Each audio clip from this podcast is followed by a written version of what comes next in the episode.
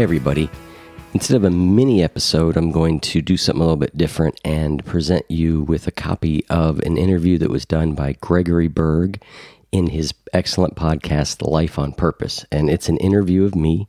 Many of you have asked to hear more from me, and so this is a chance for you to hear me talk a little bit more if that's really your thing. So if it is, listen on and enjoy.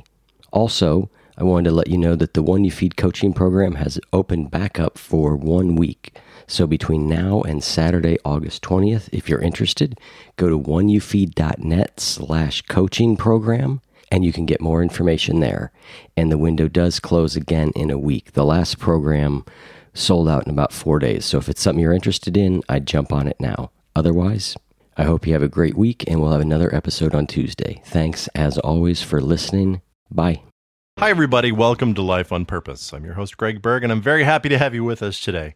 A quick show note. If you like what you're hearing here, please check out the Life on Purpose website at lifeonpurposeshow.com, where you can find episode summaries, information about the show, links to past episodes, and much, much more. And if you could pop over to iTunes, we'd love a review there, as that helps the show reach many more people who are interested in living their own lives on purpose. Now, my guest today, he's the host of a weekly podcast called The One You Feed, Conversations about Creating a Life Worth Living. It's based on the parable of the two wolves. We're going to talk all about what that is today, what that means. One You Feed was recently named one of the best podcasts of 2014 by iTunes. It was also named one of the best health podcasts of all time by The Huffington Post. And it's been the #1 ranked podcast in the health, philosophy, and spirituality categories, respectively. He's also been helping to build companies for the past 15 years and has been involved in technology for longer than that. He's led major software programs for a Fortune 20 company, and he started a solar energy company called Tipping Point. He's also a musician, a passionate learner, and he loves to meet new people. We'll talk about all of that today and much, much more. Joining me via Skype from Columbus, Ohio, it's Eric Zimmer. Eric, welcome back to Life on Purpose. Hi, Greg. Thanks for having me back. Yes, very happy. We have a nice, crisp, clear Skype connection. Yeah, we tried this before a couple of weeks ago, and we just the technology wasn't working. Our Skype wasn't working for us. So here we are again, and everything sounds great and crystal clear. And I'm very happy about that. But I want to tell the listeners, I always like to give them a little information up front, some context. And Eric was one of my very first guests here on Life on Purpose when I launched the show at the beginning of 2015. In fact, an episode that we taped last November, it was a roundtable that we did, the first ever Life on Purpose roundtable with Christopher Carter and Amelia and Eric were guests. And we did this really cool, fun little, we just sort of riffed and went around in a circle, if you will, a sort of virtual online circle. And it was a great conversation. And I met Eric at Camp Good Life Project back in 2014. And we're fellow musicians and we're fellow podcasters and we have a lot in common. So I'm really looking forward to diving deeper into your story, Eric. Yeah, I'm excited to talk with you again. Cool. So this is going to be, we're going to set the table right up front, Eric. We're going to kind of knock a big one right out of the park here. But the subtitle of your show, it's called Creating a Life Worth Living. That's a heady subtitle. How on earth do people go about doing that? In a very, we'll get into the sort of specifics, but in a very general sense, how do you live a life worth living, Eric? Well, I think your show title is pretty close, right? It's about doing things on purpose. It's about understanding what works for you, what makes you tick, what drives satisfaction in your own life, and then purposely doing those sort of things and not being on autopilot all the time, which is the default state, certainly for me a lot of the time, and I think for a lot of people I know, is it's very easy for time to get away from us and realize that we're not really living the life that we want to be living. Yeah, I've read different studies, I don't know if anyone has a definitive answer for this, but different studies have cited the fact that we're on sort of autopilot, as you say, or living unconsciously or on a tape loop or however you want to put it, somewhere between 80 and 95% of our lives. Just out of necessity, because I guess the way that humans evolved and the way that our lives are set up, we just sort of let things run on this tape loop that goes again and again and again. And it really does take conscious effort to be able to break out of that tape loop and to live purposefully. And so the first part that you mentioned, though, Eric, is really so crucial, and that's the self-awareness part, is really being aware of how you live your life and the tendencies and the habits that you have. And I'd love to know right off the bat, what are some things that you do to be more self-aware in your own life? I think that, I mean, doing the podcast for me is one of them, because I am, every week I'm talking to somebody about topics of this nature, and I'm usually preparing all week for the guests. And so my head is sort of in this space a lot, which is helpful. So I think that's one. Meditation is another thing that I have found to be enormously helpful to me. And then some form of self-reflection, whether that be journaling, whether that just be a habit of kind of consistently looking back over your day or over your experiences and going, okay, what was that? And then the other one that I use, probably not as often as I should, but I sit down and I look at all the roles in my life that I play. You know, father, podcast host, e-commerce consultant, brother, son. You know, I look at all the roles that I play, and I try and look at, am I devoting enough time to each of those things? And some of them I'll look at and I'll go, yep, that's going great. Oh, I've been neglecting that. You know, maybe I haven't been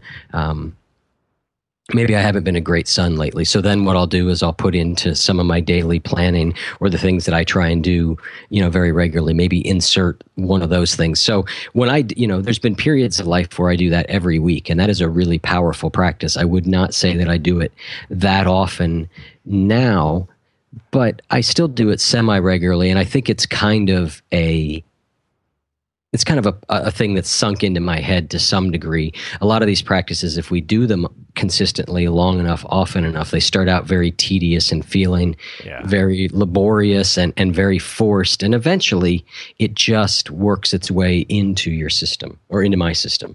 Yeah, I love that concept of sort of looking at all the roles that you play. That's a great way to check in with yourself and a great way to take stock of where your life is and where you want it to go. And, you know, if you're not there in those places, or you're spending too much time or energy in one particular area of your life. And so what do you do then, Eric, if you're taking stock of these things, you're looking at those roles, and you find that you're out of balance? I think that I then look at how can I change the balance of that in my life moving forward. And so I use an application called Coach.me that tracks like things that I think are important for me to do. You know, I track whether I'm meditating every day. I track whether I'm exercising every day. I have things in there about doing gratitude, about connecting with friends, about I used to have something in there about reading something inspiring, which is not a problem anymore. Hey, you have quite the extensive reading list. Yes, it's a lot. Yeah. I mean, cause I'm very diligent about preparation. And so it's just takes a lot of time, but so I use that app to just sort of track things daily. So for example, if I had said that if I looked at one of the roles and said, oh, I'm not being a good son and I need to spend more time talking to my mom, I would put, you know, talking to my mom on that list. And then every day when I look at that list, I would see it. Now that's not saying I'm going to do it every day, but it gives me a mechanism to sort of see, am I doing things? I have found once I started actually tracking things like that using, you know, you can use a calendar, you can use a piece of paper, you can use an app like Coach.me. There's another one out there, very simple, called Joe's Goals that I love. But once I started tracking that, that was one of the things for me that made being consistent with these things a lot better, and also allowed me to be off of autopilot a little bit more.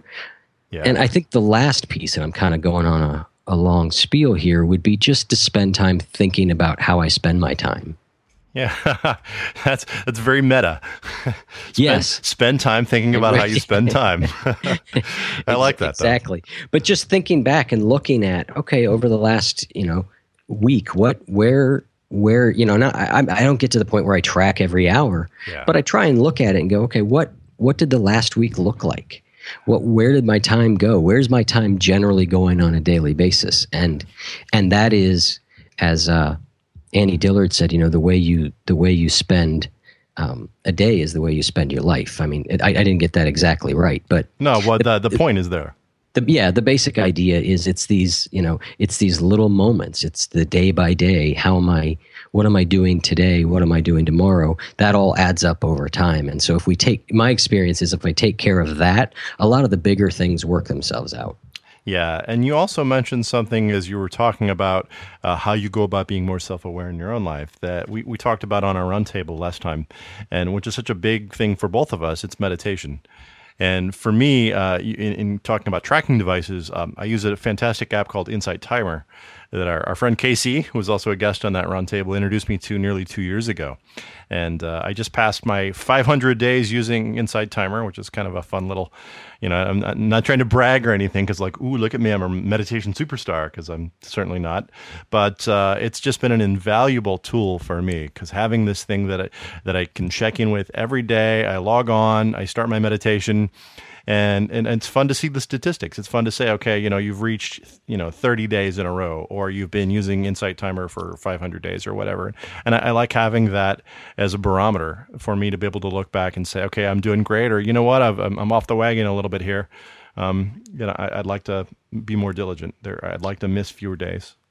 Yeah, I love Insight Timer. I think it's really great.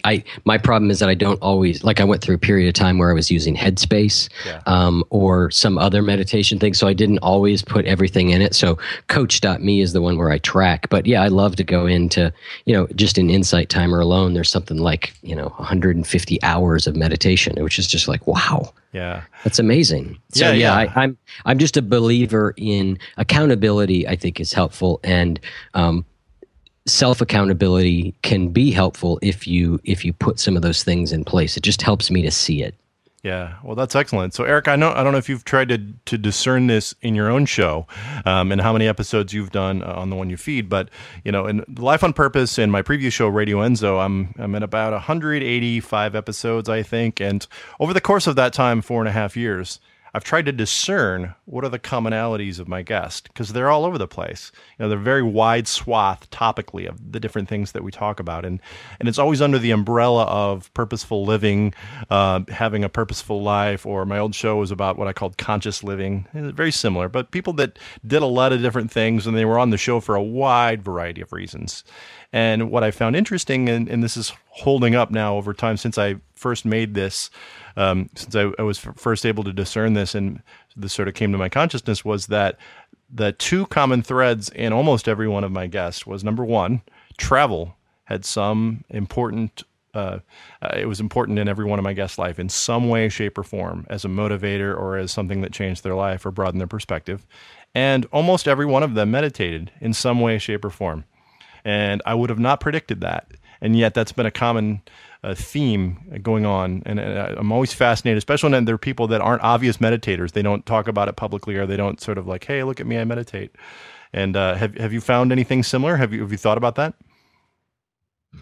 I have. I think that certainly a lot of people that have been on the show have been meditators. I think one of the other key things I've seen in the people that are on the show is that they have the ability to not let their mood dictate all their behavior. I would say that might be one overriding feature I've seen in successful people, is not that they don't have moods, not that they don't, often they wrestle with depression or other things, not that they don't feel emotions and have emotions, but the emotions don't become the guiding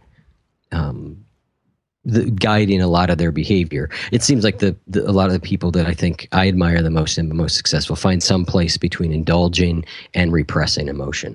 They find a sweet spot in there. So they're pausing before they react. They're not just reacting to the world as it happens around them. I think that's certainly part of it, and I think they're also able to look at it and go, I feel like X or Y, but the right thing for me to do is Z, and they have a way to then go and do Z, without, because the opposite extreme is you just go into full-on repression mode where it's like you don't ever, no emotion gets in, and I don't, right. I'm just, it's all logic, it's all just, and that's not the healthy point either. It seems the people that certainly that I admire are the ones that find that middle ground where they're able to experience their emotions, but they're also, their life isn't run by them. So how do they do that? Well, that's a broad question. I know we probably have a, hour long discussion on how that is, but you know, in your own life, have you been able to do that, or what are some things that you've been able to discern from your guests who talk about that? I think there's a few things. I think that, and this is why, meditation features into this. It's a way of getting better at doing this, but being able to get some separation from thoughts and emotions and to recognize that I am not the thought and I am not the emotion. They might be very strong. They might be there. I'm feeling them, but that's not the only thing. And to be able to get just enough distance from that, I think helps an awful lot with that. And then I think another one for me is to be able to reference back to what's really important and call on that in the moments where things are difficult. So I'll give you an example would be, I decide that I want an exercise program. It's really important to me. And, it's something I think about and I plan and kind of the higher me thinks that's a great idea. The wise me thinks that's a good idea. Right. But now it's Thursday afternoon and I'm sitting on the couch and I don't feel like exercising. And that distinction for me is a big one because a lot of times we'll say, I don't want to do it. I don't want to do it. I don't want to do this. And the reality is that there was a part of us that does want to do it. Yeah. It's that part of us that says, I do want to exercise. This higher self, this wiser part of me said, I want to do this. It's that I don't feel like it right now. And then I'm like, well, that's just a mood, and moods pass. And then going back to, well, what did the wiser part of me think? But I think a lot of that is simple learning to give yourself sort of a, this, for lack of a better word, a command and then follow through on it. I think that's a muscle to a certain degree. I think the ability to say, I'm going to do X and then do it is sort of I compare it to a muscle. And so for a lot of us, that muscle is very, very weak. And so the way to build that muscle is to start very small and slowly but surely, make commitments to yourself and keep them. And as that progresses, we start to get some momentum. We start to believe in ourselves again. There's a feeling of inner congruence, inner rightness, I think, between when we say, I want to do X and then we do it. And so I think it's building that muscle. And the people that I know that are successful, that muscle is pretty well developed. Yeah, absolutely. It's the old, the neurons that fire together, wire together. It's a bit of cliche, but true. It is absolutely true. And I totally believe it's a trainable thing. I mean, I was at one point a destitute heroin addict. So you can't have much less self-control than I've had at a couple points in my life. So I do believe that these are skills that you can learn and practice. And I think that a lot of us get hung up on things like, well, I'm the kind of person that doesn't follow through on things, or I'm the kind of person that just isn't disciplined. And I don't think that's really true. I think those are skills and things that we can learn. I don't think they're personality or character defects necessarily. Yeah, as if we were hardwired one way or the other. Yeah, and right. There are stories that we tell ourselves based on our past experience, our past conditions, our past emotions. And I think we talked about this in the roundtable. These stories that present themselves at times, and we can either attach to the story, or we could recognize, hey, that's a story, and I can get beyond that story, or I can rewrite the story, or I can change the story. And right. Yep. Yeah. And I think that story element is really crucial. Just having that recognition and being cognizant of the fact that it is indeed a story, and it's not just it's not something that's hardwired. Yeah, we're making a lot of it up. A lot of our interpretation in the world, some people would say all of our interpretation, is coming through some sort of filter or frame or lens. And so when we can learn to work with that filter or lens, then life really, that's such a critical skill, I think, if you want to talk about living a life that's worth living, that is one of the hugest ones, is to be able to learn to work with that filter, and adjust it in ways that serve us well. Yeah, because, you know, it's another getting back to some of the science part of it, that we, you know, referencing what we talked about earlier, you know, living on autopilot a certain percentage of the time. Scientists also believe that we filter out somewhere between 95 and 99% of all stimuli. We have to, by necessity. Yep. We can't, our brains simply can't handle all the stimuli.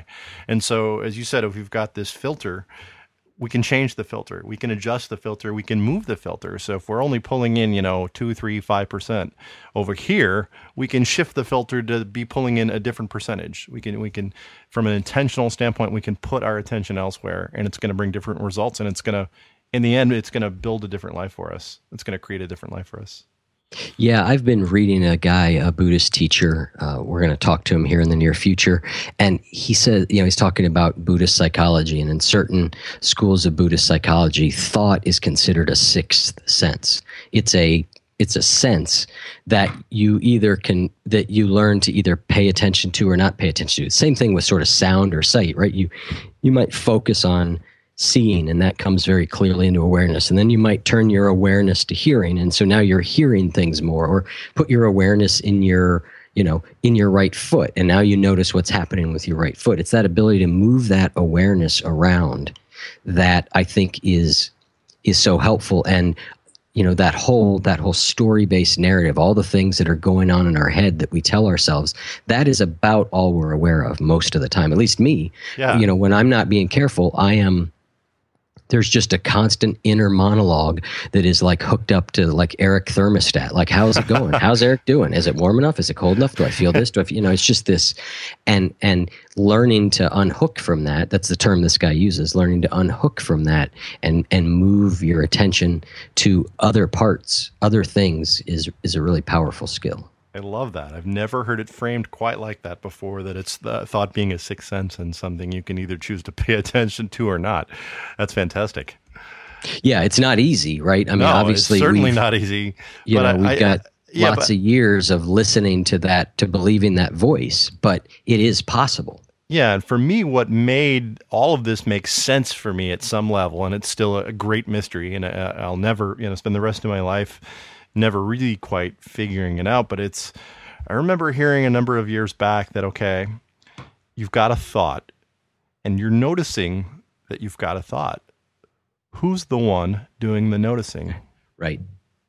That's it. That changed everything for me, hearing that and sort of grasping that, even in a very small level. It's like, wow, okay, well, there's the thought. Who's noticing the thought? That just, that was a huge shift for me. Yeah, and it's one of those things that's an exercise that we can do often.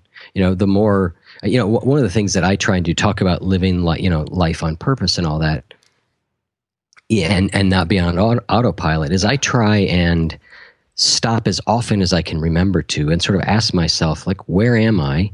What am I doing? And why?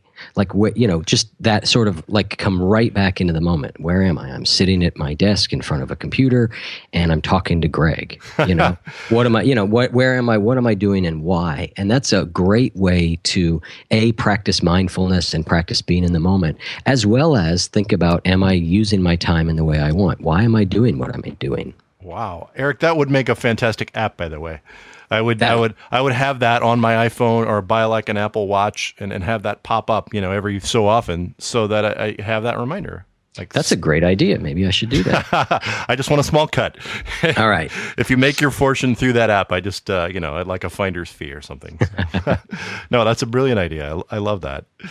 So, Eric, you mentioned a while back that, well, you didn't tell me a time frame, but I know from your biography that, you know, 20 years ago, your life was radically different than what it is now, that you were on drugs, you were homeless, you were in a very different place in your life. And I'd love to go back in the Wayback Machine, starting even before that, and find out how you got to that point. So where were you born? Where did you grow up? I was born here in Columbus, Ohio, and I grew up here. I was gone for a few years, you know, in my early, you know, late teens, early 20s, but most of my life has been right here. And did you have a happy childhood? I don't think so. Why is that? I don't, you know, I could certainly look at, you know, my parents and their parenting style. And, you know, my mother has wrestled with depression all her life. So I come by it, a little bit naturally. Yeah, that's not an insignificant point. Yeah.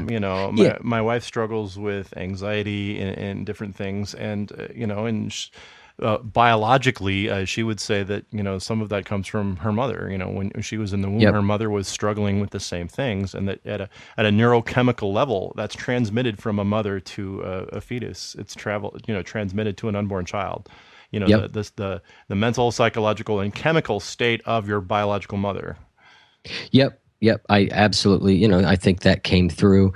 My parents were not happy together. I mean, so a lot of the usual things,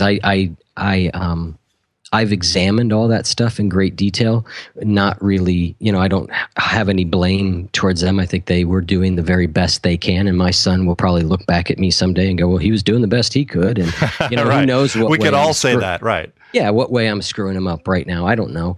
But I know that from a very early age as a child that I was just an odd kid. I used to sit and pick at the wallpaper at the wall for hours and just I was a kleptomaniac, hardcore thief by the time I was 9 years old. I was just always in trouble. I couldn't even tell you why, or looking back on it, I don't have a ton of memories from it, but I was not a well-adjusted child. So I did not have, I think, a very happy childhood. Well, what did a young Eric want to do when you grew up?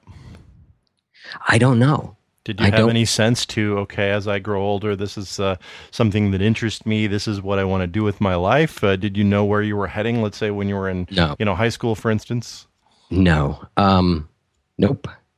High school was a interesting adventure for me. It's kind of the tale of two lives. The first couple years of high school were a disaster. I just never went to class. I never wanted to go to class. And so I was always in trouble, and I was always trying to find a way to be excused from class. And after my sophomore year, my guidance counselor said, we're not going to go through another year of this. You can either go to this thing we have called the alternative program, or I'm going to just expel you, but I'm not going to chase you for another whole year. And so I very grudgingly went to this thing called the alternative program, which was a informal learning environment, very small school, about 160 students, that completely changed my life. How so?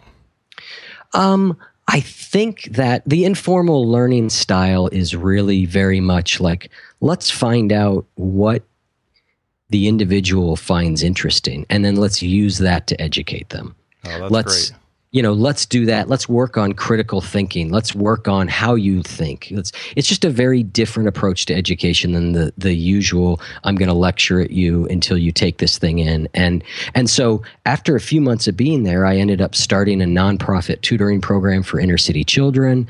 I started a scholarship fund for them. So my last 2 years of high school, I completely flourished.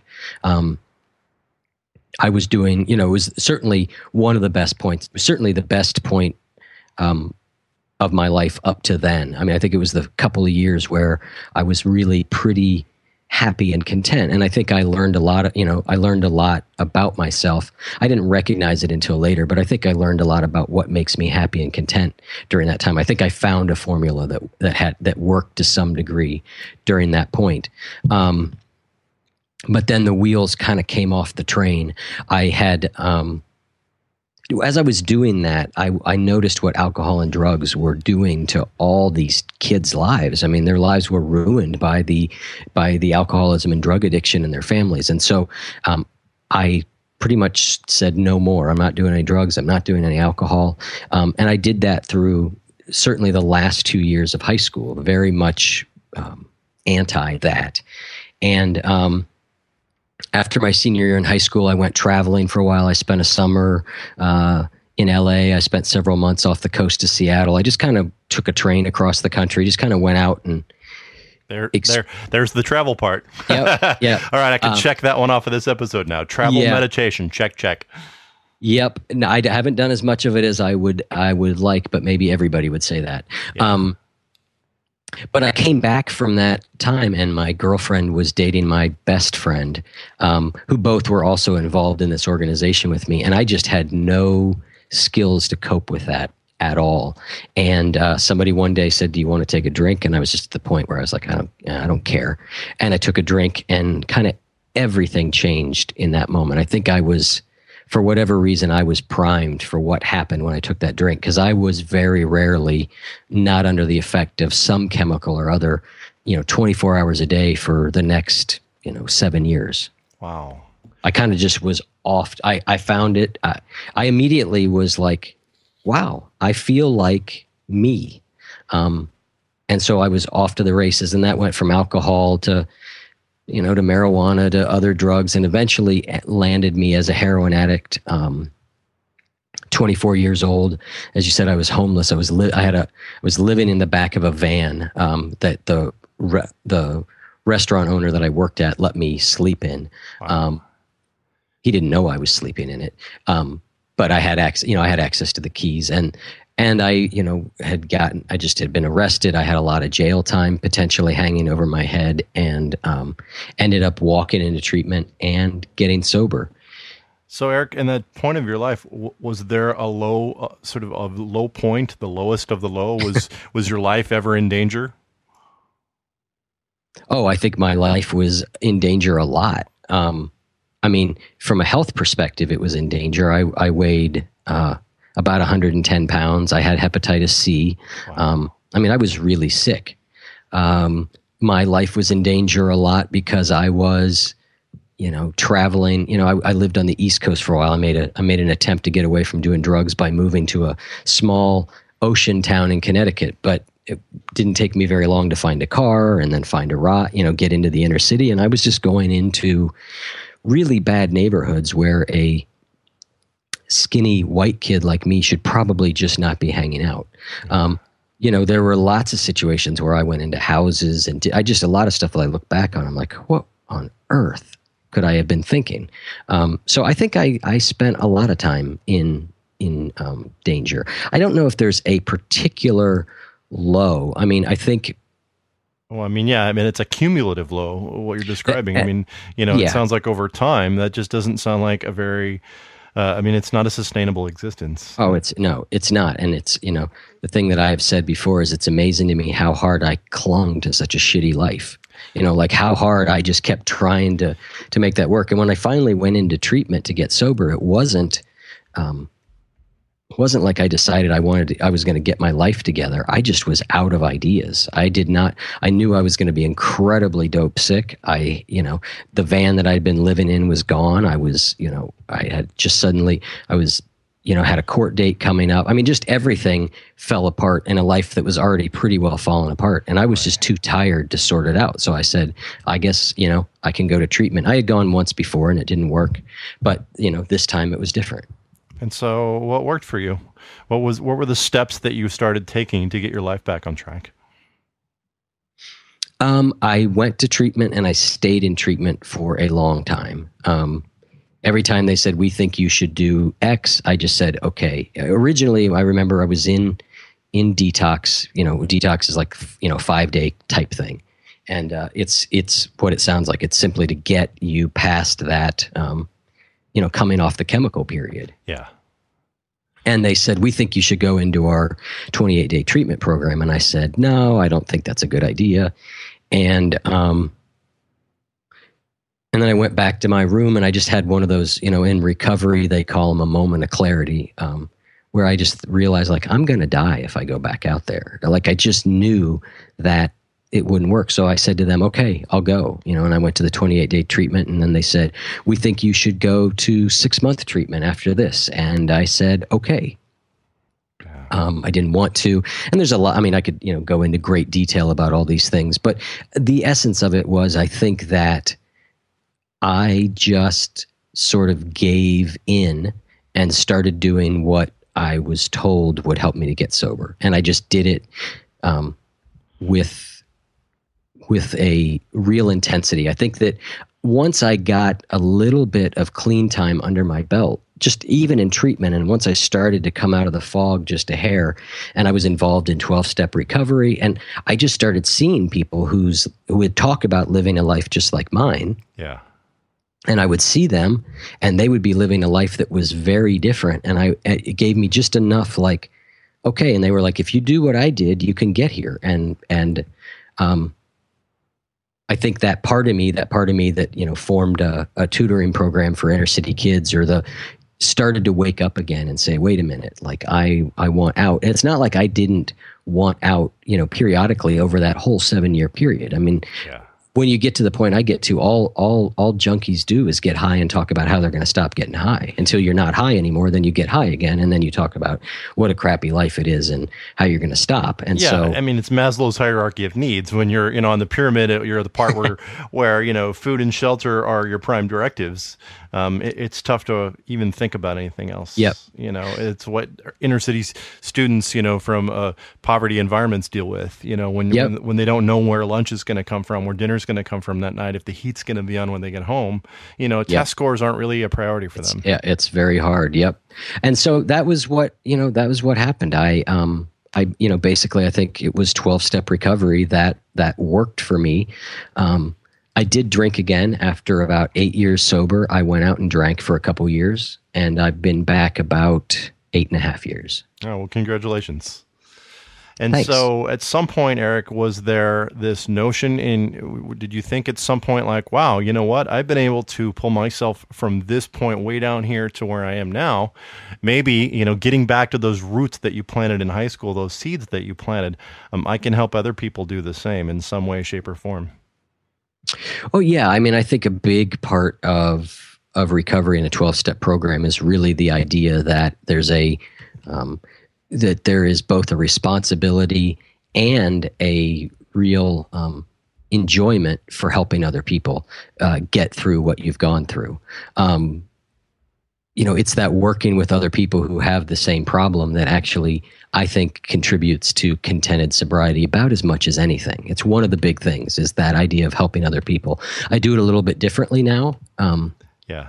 It's more through the show and stuff, but yeah, that's a definite, and that's why I was going to say one of the things I think I learned about myself in that period in high school was that I am really happy when I am building something.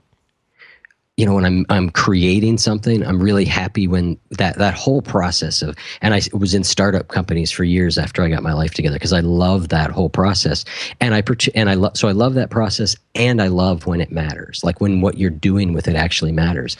And when I have both of those things, I'm in it. You know, I'm in a pretty good spot for myself. Yeah, and I think many of us go through a period when the building something is the priority, and it doesn't really matter what we're building. We sort of, you know, we're energized, we're excited by this building thing, and mm-hmm. it can be, you know, spatially sprockets, it can be whatever. We're building something, and then at some point in our life, oftentimes around our middle age, we hit a point where it's got to matter. It's got to mean something. You know, I can't just build anything. I can't just make a widget for somebody and get paid for it and be content for that anymore. And so, you know, Wayne Dyer famously wrote about that and made a movie about it, From Ambition to Meaning. And so was there a similar shift for you? Were you making things that maybe at the time you were satisfied with, and then looking back, you're like, yeah, that was cool. I made those things, but what does it really matter? I think to some degree. I mean, I had meaning in my life all through that time because I was very involved in recovery and helping other people. And, you know, I probably sponsored 100 people over the years. So I spent a lot, I had that meaning. And then there was the work side of it. But yeah, when I started a solar company in 2008, and I think that was my first attempt to really bring the two things together, bring my work together with the things that were important to me in life. Now, there's a lot of reasons why I didn't quite get that right. But that was my first attempt at it. And I think the show now is the associated things that have been flowing out of it is that second iteration of where I really locked into, like, here's the thing that I love doing. Here's the thing I'm naturally interested in. Here's the thing that I think is important. And and I see how I can build it into something. And so I think that's been a progression for me. Yeah. Yeah. It all sort of dovetailed together. So let's segue over to the show then. How did you get to the point in your life where you thought, you know what, I want to start a podcast? Well, how did that work for you? It happened. So I started this solar energy company, and we had a few really good years, and then the political climate in Ohio changed on us, and solar energy is a very politically, it depends on political support to a certain degree. It's getting better, but yeah, you know, it's still slowly getting there. And so after about 5 years of that, I ended up spending as much time testifying in Senate hearings as I did chasing customers. And I just eventually went like, this isn't it. Like, I do think it's important. I think energy is an important issue, but I don't think it's my issue. And so I finally said, well, I don't think I want to keep doing this anymore. And what I started to do, though, is I thought, I'm just going to build an online course for developing solar energy projects. There's a lot of very complicated financial things, and it's a lot more about the money and the deal structure and all that than it is about the solar. The solar is a pretty simple technology. So I decided I wanted to build an online course to do that. And so I started getting interested in how do you have a business that's online? Because the solar company was the exact opposite. It was, you need to raise huge amounts of capital. The solar project's going to take $10 million. And so you got to bring investors in. And then it was a lot. It was very, very capital intensive. And so suddenly, once I started looking into that online course, the idea of the opposite of that suddenly really appealed to me. Like, wait, I could just do this. Like, I don't need anything. I don't need another person. I don't need, that sort of appealed to me. And then as that went on, so I learned about podcasting, and I learned about blogging, and I learned about, I just got more deep into that world. And at some point I decided I didn't even want to build a course for the solar energy thing. It had kind of fizzled out for me. And so I don't know where the idea came from. I don't know if I thought I'd like to do a podcast and what's the idea going to be, or what I remember is just getting this idea to start a podcast called The One You Feed and use that parable and do it with my best friend, Chris, because it would be fun to do and we could spend more time together. And I needed help staying off of autopilot. Yeah. And so I just remember the idea kind of coming, and I called him and we met for dinner the next night and just sort of started. So there wasn't a lot of contemplation. There was no real planning about it. I didn't quit doing, I do some commerce or some e-commerce consulting work. I didn't quit doing that. I still do some of it. The balance changes, how much of that I do versus how much of the show I do. But I didn't just, throw everything away. But as is my tendency, I started a solar energy company kind of in the same way. Like, I think I want to do that, and I started a nonprofit tutoring program in the same way. Like, I kind of want to do that. And I just started. And so that's kind of how this happened. It was an idea, and I thought, let's start. And and as I started and as we progressed, I went, oh, I think there is something here. I think I do want to do this. I learned more about it, and the more I learned, the more I wanted to learn. Yeah, well, excellent. And so I'd love to know where you first came to hear the parable of the two wolves, and tell people what that is, because there are listeners that I'm sure don't know the parable. Yeah, so the parable is there's a grandfather who's talking with his grandson, and he says, in life there are two wolves inside of us that are always at battle. One is a good wolf, which represents things like kindness and bravery and love, and the other is a bad wolf, which represents things like greed and hatred and fear. And the grandson stops and he thinks about it for a second, and he looks up at his grandfather and he says, well, grandfather, which one wins? And the grandfather says, the one you feed. So that's the parable. I first came across it in recovery, and, looking at it from the perspective of an addict or alcoholic, it's an incredibly powerful parable. It makes a ton of sense, and it's very life or death. And your bad wolf is he's a real bad dude in those cases. Yeah. So that's where I came across it, and it just kind of always stuck with me. And like a good parable does, I think it conveys a lot in a few short sentences. Like, you immediately get it and you're like, oh yeah. It does. And so it was a very powerful thing for me when I heard it, and it kind of always stuck with me. And, like I said, I don't quite, like most ideas, I don't really know where it came from to make a show about it. It just sort of showed up that way. Oh, that's excellent. I love that it just bubbled up that way. And so I'm sure when you look back at your own life, you thought, well, there were times in my own life where I fed the good wolf, and there are times in my own life when I fed the bad wolf. Oh, yeah, and rather extremely in both cases. Voraciously, probably. Yes, yes. Indeed. And so, yeah, and for me, having a simple tagline, having something simple that can explain the sort of umbrella if you will, under which your show operates is really crucial. It's why one of the main reasons why I rebranded my own show, because nobody knew what an Enzo was. And it's like, Enzo, what? What is that? What does that mean? And it was too long-winded of an explanation. Like, okay, Life on Purpose. People can figure that. People can figure that one out. That's pretty straightforward. It is. And so how does one go from this idea that, oh, I'm going to start a podcast, we're going to give this a try. Okay, hey, this is pretty good. I like this. I'm learning from my guest to, hey, we're the number one ranked podcast in 3 different categories in iTunes, and Huffington Post calls you one of the best podcasts in the health category of all time. That's fantastic. Yeah, I think some of it is luck. I think some of it is, I say the luck thing, not disingenuously. I think there are a lot of great shows out there, your show being an example of it. So bubbling up out of that and getting picked for some of those things is certainly, I think, to a certain degree, luck. It's just that somebody happens to, in my case, it was somebody who worked at Apple in the podcast place for whatever reason decided to listen to it and really liked it. And, they were a support to us. And so, like I said, I'm not under the illusion that there's not a lot of other good shows, but having a good show is a prerequisite. So, I think the thing that the success like that in the external world, being named this or named that, is, you do your best with that, and then kind of what happens. You can't control it much. Yeah. What you can control is making a show that you feel good about. You can put everything you have into making something that is great. And Jonathan Fields, who we met at the camp that he puts on, he has a line along the lines of, there's no better marketing than making a kick-ass product. That is absolutely true. And so that's where, that was really my main focus was, I want to make the show good. So if I have to make a decision between marketing and content, I'm going to focus on the content. And the reason I did it was not to become, named as one of the best of 2014 podcasts on iTunes. Not that I'm not thrilled by that. Not that I don't love the success of the show. Not that I didn't have some secret hope that maybe that would happen. Yeah. But I was very aware that it was probably more likely than not that that sort of thing would not happen. But that the thing that I was doing, I wanted to do. I wanted to make this show. I wanted to spend time with Chris. I wanted to talk to these people. I wanted to read these books.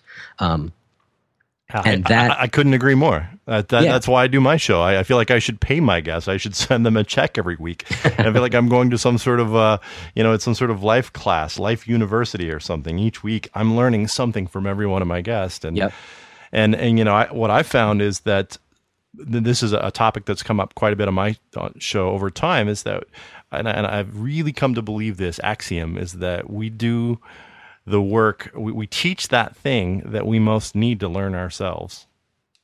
Oh, I agree. We had a guest on, his name's Justin Sullivan. He's in a band called New Model Army, kind of up. I love New Model Army. I have Thunder and Consolation, like sitting best, right over here on my shelf. One of the best records ever made. It is one of the best. We have very similar musical tastes, by the way. We'll get to that in a second. Yeah, in a later song, he has a line. I don't remember what album it is, but he has a line that, it's... always the ones who need saved to do most of the saving. And, that's the same thing. You teach what you need to learn. Yeah. I started the show because I needed it. I needed to help feeding my good wolf and staying on the right track. And I still do. So when you look back at your show, have you thought about, what have I learned from the show? What have I picked up from the guests? What do you learn from each person that comes on the show? Learning is an interesting word because it's very rare that anybody comes on and says something that I don't kind of know. A lot of this personal development, spiritual stuff is not that complicated, right? There are, there's some basic principles to it. So I think what I get is I just get reminded again and again to work on this thing or to focus on this thing, or I hear something in a slightly different way that drives it deeper into my, consciousness. So I think that there haven't been a ton of times where I've been like completely blown away. But it's more of a gradual, I keep trying to I keep trying to hear the same themes. There's been a couple though. we had a guy on named David K. Reynolds who wrote a book called Constructive Living.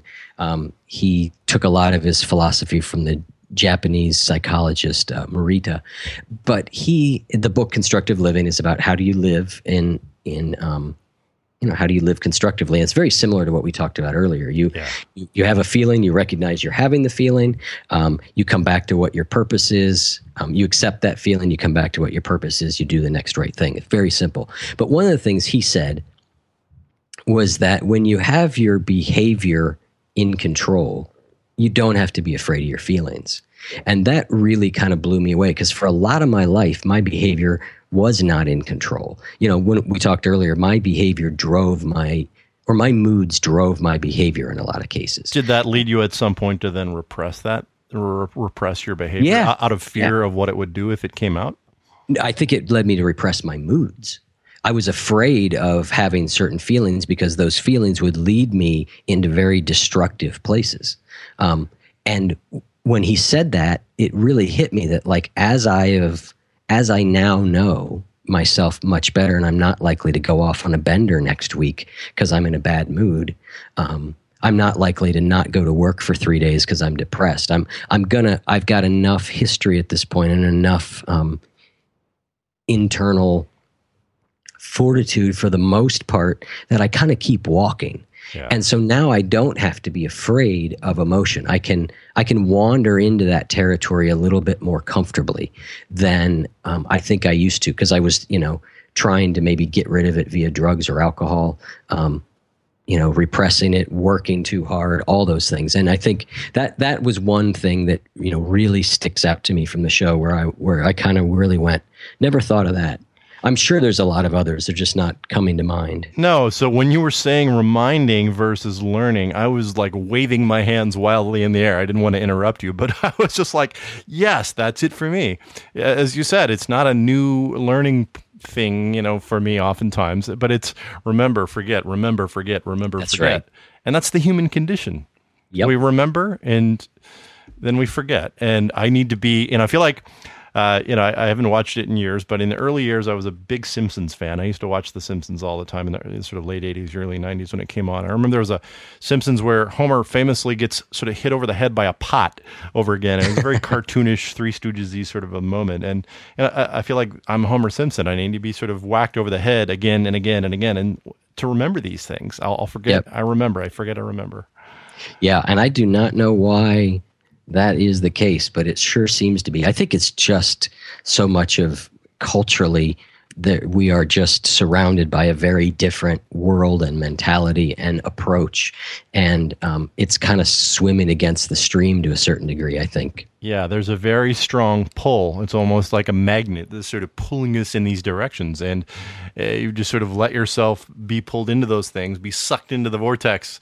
You're going to be unconscious. And so that's... Well, and I think the other problem is that, like, this idea that it's something out there that will satisfy us is, I think, patently false. The problem is that most of those things do for a little bit. Yeah, that's the key, For a little bit. And so, but for most of us, and myself included sometimes, I don't know how to do it any other way. So that's all I know to reach for. Yeah. And that's the spiritual path for me, is learning to build that contentment inside where I don't have to reach for that thing outside, or when I reach for it, I'm reaching for it in a different way. It's a very different, it's kind of like the idea of being an artist because you're driven by pain versus being an artist because you love to create. Those are very different things, and they're both ways to make art. Yeah, no, that's great. Yeah, and I think that another part of the equation is, you sort of reference this, is reframing things. Sometimes I'll have an idea or a concept in my head, but I haven't quite framed it or thought about it in a way that helps me really apply it to my life, or sort of gives me the sense of like, oh yeah, that works for me. Like, yeah, right. I can understand. I've heard that before, but I never really thought, how is that relevant to me? And so now I have a tool, or I have a way to frame something in a way that's now suddenly relevant to my own life. Yep. Yeah. Yep. And that's why I love great interviews. That's why I love this medium, because we're able to have these conversations where I'll hear you say something. Oh yeah. Okay. Constructive living. And okay. And that's, it's helping me frame something in a new way for me. So yep. So before we run out of time, Eric, and our hour is flying by, we're almost done here, but we have to talk music because we're both musicians, and we sort of met in the garage. Yes. If you will, the garage band of Camp GLP in 2014. And you had your guitar, and I was sitting at a keyboard, and our buddy Casey was there on bass. And, we had a few of his friends on additional instruments, and we played some music together in the garage. And then fun. That was a blast. And I love that you're a guitar player. And then you have people that I'm big music fans of on this show. You're a big Waterboys fan, for instance. And yes. I've seen the Waterboys live a couple of times. I love Mike Scott and everything he's done, Mike Scott solo and Mike Scott under the auspices of the Waterboys. And I love the fact that you're able to incorporate that element as something that you're passionate about and you like. You had just had Mike Peters of The Alarm, a fan I was a big fan of back in the 80s. Yep. So how does music fit into all of this? How does music fit into The One You Feed? Well, I think that... I do think of the show sometimes as it's a reflection of me to a certain degree, like what matters to me and what am I interested in? And music is one of the biggest, forces in my life I think that music has as much healing power, as much consoling power as anything in the world, any spiritual practice or meditation. I mean, it's as big a part of what helps me to live a life that's worth living as anything else. And so I've been able to, it's been fun to bring that into the show in two ways. One is we try and make two music breaks during each show, and Chris and I make all that music. And so that's been really fun to have a way to create music and do something with it, again, has been a great joy. And then the other one, as you've mentioned, is I get artists on who I feel like their music is particularly helps me feed my good wolf. Not that I just like it. It's not just that I like the music. It's like, can I find a way to tie that to the theme? Do I think that they're saying something about how to live a better life? Yeah. And so the artists that I've had on are ones that I think do that. Yeah. And, just sort of scrolling through your recent podcast, and you said, you talked to Mike Peters about marching on in the face of difficulties. I played in a cover band in the mid 80s that covered Marching On, one of the Alarm songs that, were big on sort of college radio, alternative radio at the time, and you mentioned New Model Army, and 51st State of America and Thunder and Consolation. Yeah. Some of my favorite music from that era. It's stuff that still resonates with me today. So I wish we lived in the same town so we could play more, because I do have music back in my life by making it for the show and all that, but what I don't have and I miss is just that, like we did in that garage, turning it up and playing with a band, is there's nothing quite like it. No, it's a very visceral experience and something you can't really repeat unless you're in that situation. So we'll have to find a way to make that happen in the future. Yeah, indeed. And so, Eric, before we run out of time here, you also currently, besides doing the podcast and you write at times, you also do some coaching as well, correct? Yeah, I started doing some coaching work. I got asked from a few people on the show, and I was a little bit like, I don't know if I should do that. And I finally decided to do it. And as soon as I started doing it, I went, oh, wait a minute. This is very much like sponsoring somebody in a 12-step program. And I've done that, like I said, probably 100 times. So I suddenly realized I was very comfortable doing it and really liked doing it. And so far, the feedback from clients has been really, really strong. They really, I think, are getting a lot out of it. Excellent. And are you taking new people into the program right now? And how does that work, if so? Yeah, I am. We are, I've got a couple spots open right now. A couple clients just, ended their time. And so if you go to oneyoufeed.net/coaching, you can get the information there. Cool. You said something earlier, Eric, that I just, I'd love to sort of, as one of my final questions here, get an answer from. You said you were talking about, well, I don't know if that's my issue. When you were describing, back doing businesses online and finding your way into the podcast. What is your issue these days? I think it's, how do we live better lives as humans? How do we live a life that has as much meaning and purpose and contentment and, minimize the amount of suffering that we have in lives? I think that's what really matters to me. It's what I've always been interested in. So I think that is my issue. Cool. And how do you do that on a daily basis? I meditate. I talk to people when something's bothering me, and I stay close to ideas that remind me that it's not all out there, that what's happening inside of me is really the primary way that my life either has meaning or doesn't, or has a feeling. That's what spiritual means to me, just that I'm looking inside for things. So I try and do things that help me remember that, that help me wake up from that trance of, it's all about, am I good looking enough? Do I have a nice enough car? Do I have a nice enough money? Do I get to travel enough? Waking up from that dream that that's where happiness lies. Yeah, that's excellent. Remember, forget, remember, forget. Yep. Gets back to that. So what's in store for you? What's the next year hold for you and hold for the show? What do you have planned? Well, first is just to keep doing the show because we love doing it. We're also starting to work on an online program that will bring some of the things that we're giving people through coaching to a broader audience. Not everybody can afford to hire a personal coach. I mean, I think I'm extremely reasonably priced, yeah, but not everybody can do it. And so I think there are we talked earlier about, there are real skills for how you become the kind of person that can come up with an idea and follow through and execute it. And I think that's very much a skill-based thing. So I'm working on some training that will help people to do that. Excellent. And people can find out more about that as it develops at oneyoufeed.net? Yep, exactly. Excellent. And you're on social media, Twitter, Facebook. Where else can people find you? Yeah, Twitter, at One You Feed, and we're on Facebook. If you search for The One You Feed, you would probably find us. We're not real active there, but Twitter is where we primarily are. And then, the website. I mean, I think listening to the show is the main thing. Yeah. Well, that's great. Well, Eric, I really, really enjoyed having a long, in-depth conversation with you and getting to learn more about your life and the show and being able to flesh out some of the concepts that we touched on originally in our roundtable. And this has been great. And please keep in touch, and hopefully we can do this again sometime. Yeah. Thanks so much for having me on. It's great to talk with you. I love, I just love listening to, you've got such a great radio presence that it's just very fun to talk.